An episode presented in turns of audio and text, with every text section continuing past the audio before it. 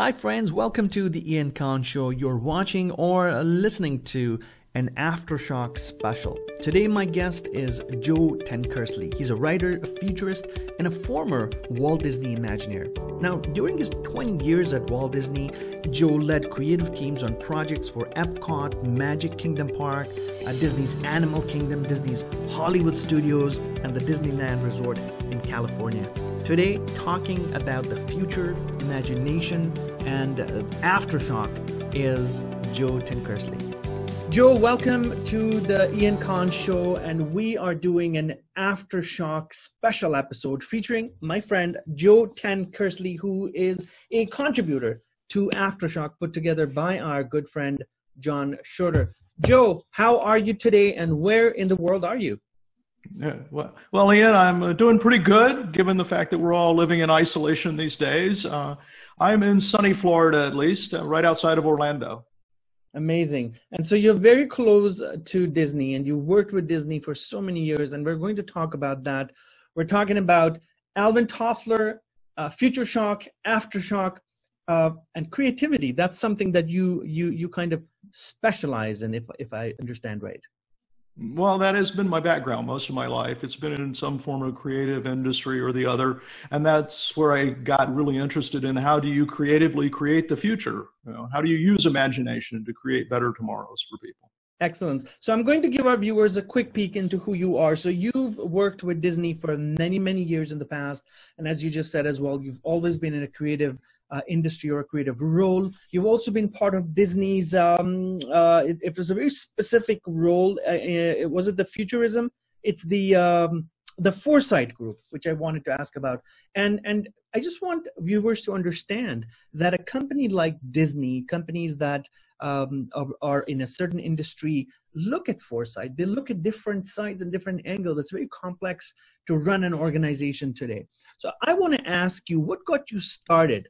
Uh, in in what you what you do? well, that's one of those could be a really long answer. I'll try to give you the, the short version. Uh, I was working at Walt Disney Imagineering primarily as a writer and a producer, uh, creating experiences in the theme park. And one of the early projects I worked on was something called 100 Years of Magic, which was the story of Walt's life. And as I started to learn about Walt Disney, I realized that he was, as uh, Ray Bradbury referred to him as the optimistic futurist. Wow. Walt really believed that we could nudge the future, that we could have a, some kind of say in the kind of future we wanted to create. And he believed one of the best ways to do that was by creating stories about the future. And this is way before your time, uh, but back in the early day television shows. And one of the first ones he had a regular sequence on called Tomorrowland, where he created these sort of quasi documentary fiction stories about possible futures. Stories about going to the moon, stories about living in outer space, stories uh, about living under the ocean. And he believed that those were the ways that we started people thinking about what we could create in the future. And quite honestly, when I was learning all of that and I saw the, that term optimistic futurist, I thought, well, I know what I want to be when I grow up. Uh, and that started me on the road to actually creating uh, strategic foresight work and doing it for the Disney company first and then later on my own. Yeah, amazing. I want to ask you, you know, all, all these um, writers of the past, Disney and uh, Dr. Seuss, and all of these amazing writers that have changed, that, that are historic writers what was the what would the world have been when they were active? There was no internet. There was there wasn't mass media like it is today. There was no social media. And yet their storytelling has lived throughout the ages. And how powerful of a medium uh, was that at that time? Are we do you think this will continue to live the way it is? I mean are we still creating stories in the same way I think we have some unique challenges. Uh, if you look back at the, the Disney generation and even Toffler, when, when they were really creating most of their work, they were in a moment where it seemed like technology was going to deliver so many incredible things. And it did. I mean, the world we live in today is so much more powerful because of the technological revolutions of the last few decades.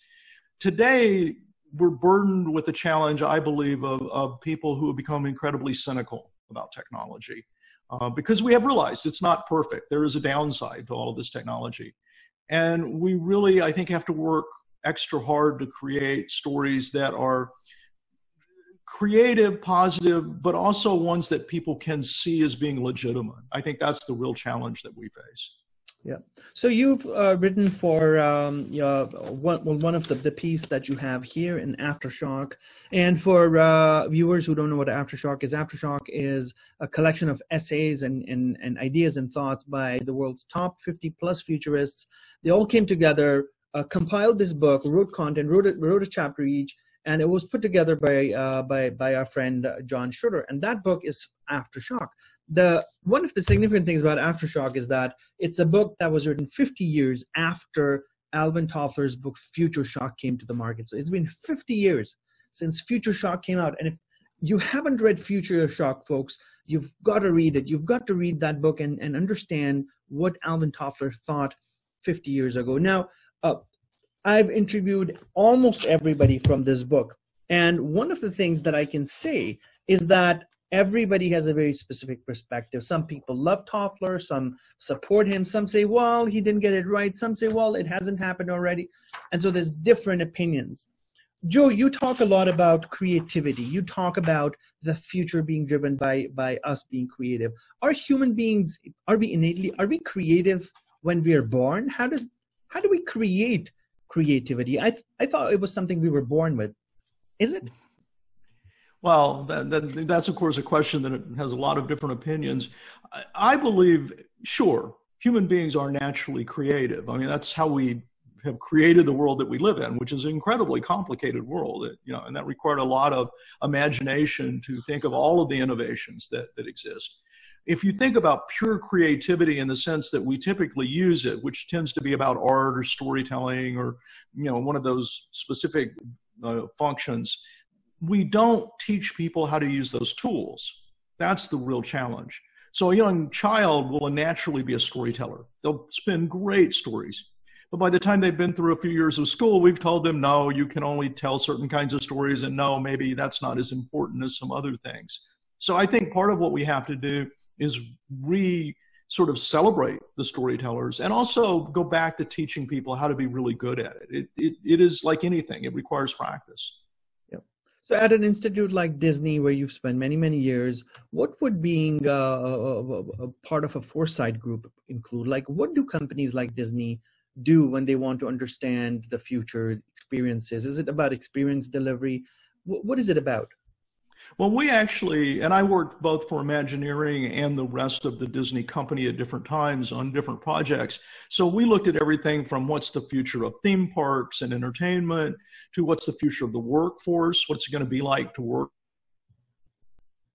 in the future is a topic for a company like Disney that has 120,000 plus employees. Yeah. Um, we we also talked about what's the future of the city because places, you know, companies like Disney are going to be what they're going to create in the future is going to be relevant to what communities look like.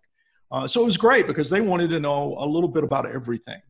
Uh, the other piece of it with a company like Disney and with its, its heritage uh, is the idea of well, how does a large company that has a lot of reach contribute to the conversation about how we create better tomorrows? Mean, that's baked into the Disney DNA. And so a lot of what we would talk about is what was their role as leading people into the future. You know, so exciting stuff. I mean, it was great. That yeah. it was great for two reasons. One, anything could be considered to a large degree, and because it was a company rooted in storytelling, mm-hmm. it was really easy to demonstrate that storytelling was such a powerful tool for getting people to think about tomorrow. So, for our newer generations, is is it necessary for us to teach them or for them to learn storytelling is this something that that that can have significant implications when it comes to having a great career having a great future having a great life does it play a good a big role Oh, I think it does personally, you know, and, and in fact, Toffler says in his book, you know, when it comes to thinking about the future, imagination may be more important than data. Uh, and I think that's true for all of the big decisions that we need to make about the future. You can't get people to change what they're doing if you just talk to their head, if you just give them facts and figures. Every leader knows this. You also have to touch their heart. And so, what you need are stories that combine both of those elements if you really want to think about how we make choices to create a better tomorrow. Mm. Now you've you've obviously uh, dusted off and brushed your copy of uh, Future Shock like I did uh, when I wrote my piece for the book uh, and went through it and looked at the pages. I, I, I, in fact had to buy a copy of Future Shock because I didn't have one. I, I, honestly didn't, and I had to read it to understand what Toffler meant and what he said and what he did. And it's it's an incredible read. It's great. It's amazing. I mean, uh, yes, perfect.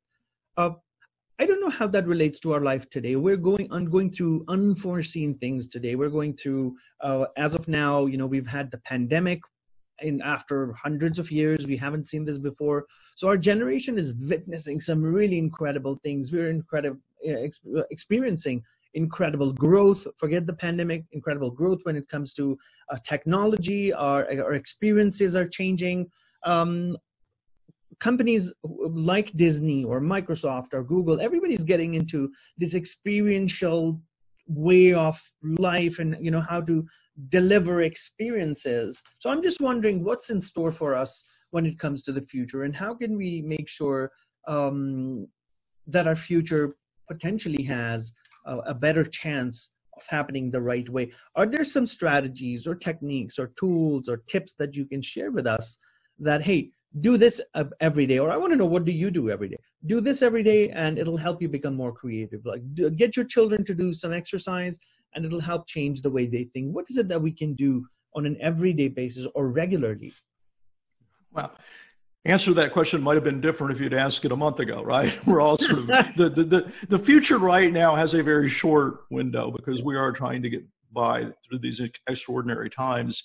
Um, I think one for me, one of the first things is is acknowledging that one of the things Toffler did get right was his understanding of what future shock was. Too much change happening too fast, and it creates anxiety. And I think we all suffer from that anxiety. And it gets worse when we have something like the pandemic come around. So a lot of times for me, it is acknowledging that sometimes I my natural human tendency is to want to retreat to a safe place uh, and so I try to push myself to think about as broad a possible vision of what the future might be, both good and bad. Um, I'm an optimist. I try to find the, the more positive outcomes to look at. But I think we have to practice that because otherwise we shut down. And I think that's one of the real challenges that, that we really have with people. Um, in the digital world, and I'm sure you've heard this from many people, you know, things like mindfulness, taking the time to really go deep is, is, is difficult. And so we have to practice how do you do that? Uh, and when you do that, I think you then become much more able to imagine different possibilities for the future and not just go, oh my goodness, you know, it's, it's the end times, the world's coming to an end, and I have no control over it. You know, so that's at a personal level what I do. I think at a, commu- a community level, mm-hmm. what really struck me when, and I, and I did dig out my old copy of Future Shock, and believe me, it was very old and reread it. And what really struck me was Toffler's call that we need to have spaces for communities to come together, mm-hmm. to give them the tools to think about the future in imaginative ways, challenge the existing sort of story of what tomorrow will be, and begin to build their own. And I think that's so incredibly important for what we need to be doing right now. Absolutely. I couldn't agree more. I think many times the the biggest uh, challenge that we have to overcome to do anything to grow to succeed to uh, do things better is is think a little bit bigger. They always talk about think out of the box but i really you know it's it's about thinking really really big but then you've got to shrink it down you've got to work your way back and think about the actual steps that are re- required for you to get there the actual goals and targets and everyday things that you need to do in order to create this future. Many times we you know hear you know abstract things about the future but i think if you put action behind that um, that strategy and you do things on a consistent basis you, you could create any kind of future any type of future um, that that that you desire. I, that's that's generally my my thought pattern. Uh, I want to I want to read a passage. I want to read a quote from the book that within your chapter. You write you're writing about your experience. He he quickly shot down my idea with the explanation that the mission of the park had changed. It's just too difficult to keep up with the future, he said. Instead, he suggested I focus on the ways to better integrate the Disney animated characters into the park's attractions. Tell us about this story. I'm really interested in knowing what happened. Oh, you're going to get me in trouble now, Ian. Um, so when I went when I when I went to work for for Imagineering, it was uh, a sort of one of those unexpected occurrences. Uh, I started working on a particular project. They offered me a long term job, and I and I stayed because it was to work at Epcot, and this was around the year 2000. So Epcot had been built, and I was really fascinated with you know here's this place that is designed to tell us stories about the future. How do we continue to do that? Um, it turned out that that kind of theme park is not well aligned to tell those stories because it's a place that's brick and mortar and they build an attraction that has to last for 30 years. Uh, and in the world we live in, what they had discovered was once again what Toffler already told us is that the future is happening much, much faster. And so it becomes very difficult when you're trying to build the future out of brick and mortar to be able to keep up with that. Uh, and that's the, that was the reality. And, and, in fact, they were right. They, they couldn't continue Epcot the way it had originally been envisioned. Excellent. And so I think it's what you just mentioned was really interesting is the future is happening really fast, change is happening fast. And it's important for us to kind of be in touch with what the reality is. Take the current COVID 19 crises. Um, and based on all the conversations that I've, I've spoken to at least 20 different contributors from this book since the crisis, this pandemic has been happening. And everybody has a very different outlook from what an average person would have. All the futurists that I have spoken with, they're thinking positive. They're looking at the next two, five, 10, 15 to 20 years. They're not worried about this pandemic right now because, yes, we will overcome it and yes it will pass. So it's really important to keep your focus in times that are challenging in times that are testing you because that's i think where we prove who we are what we're made of and and what we're capable of doing. Um, i want i want to talk to you about maybe a a, a, sh- a short plan because we're almost running out of time. A short plan that viewers can use in order to create the future. Number one, we talked about it. Start thinking big, put yourself out of the picture, look at yourself from outside, and start thinking big. What about creativity? How can we be more creative with outcomes in our life? Well, I think one of the things that I suggest with all the people that I work with is you start by trying to think about the future in very personal terms. Uh, one of the great activities I, w- I work with adults most of the time, like most of us, is to suggest that they think about a child or someone they know who's younger and imagine that what their life might be like in 2040. Uh, and what are the tools they're going to need? What are the what kind of education are they going to need for 2040? And if you do that just as an opening conversation, you immediately find yourself telling stories about possible futures. And once you start to tell those stories, then you can begin to investigate uh, where did those stories come from? What's the underlying assumptions? And get back to what you just said. How could we make those futures possible? Because I will agree that one of the most frustrating things that we see sometimes is the job of a futurist is to imagine the future, but it's also to help people understand what they can do to create that future. And if we don't out, lay out those steps for people and help them begin to think about that, then I then I don't think we're doing our job the way we should. Absolutely. Now, in in my uh, everyday life, I I know a few uh, folks who've worked with Disney, and these are incredible people.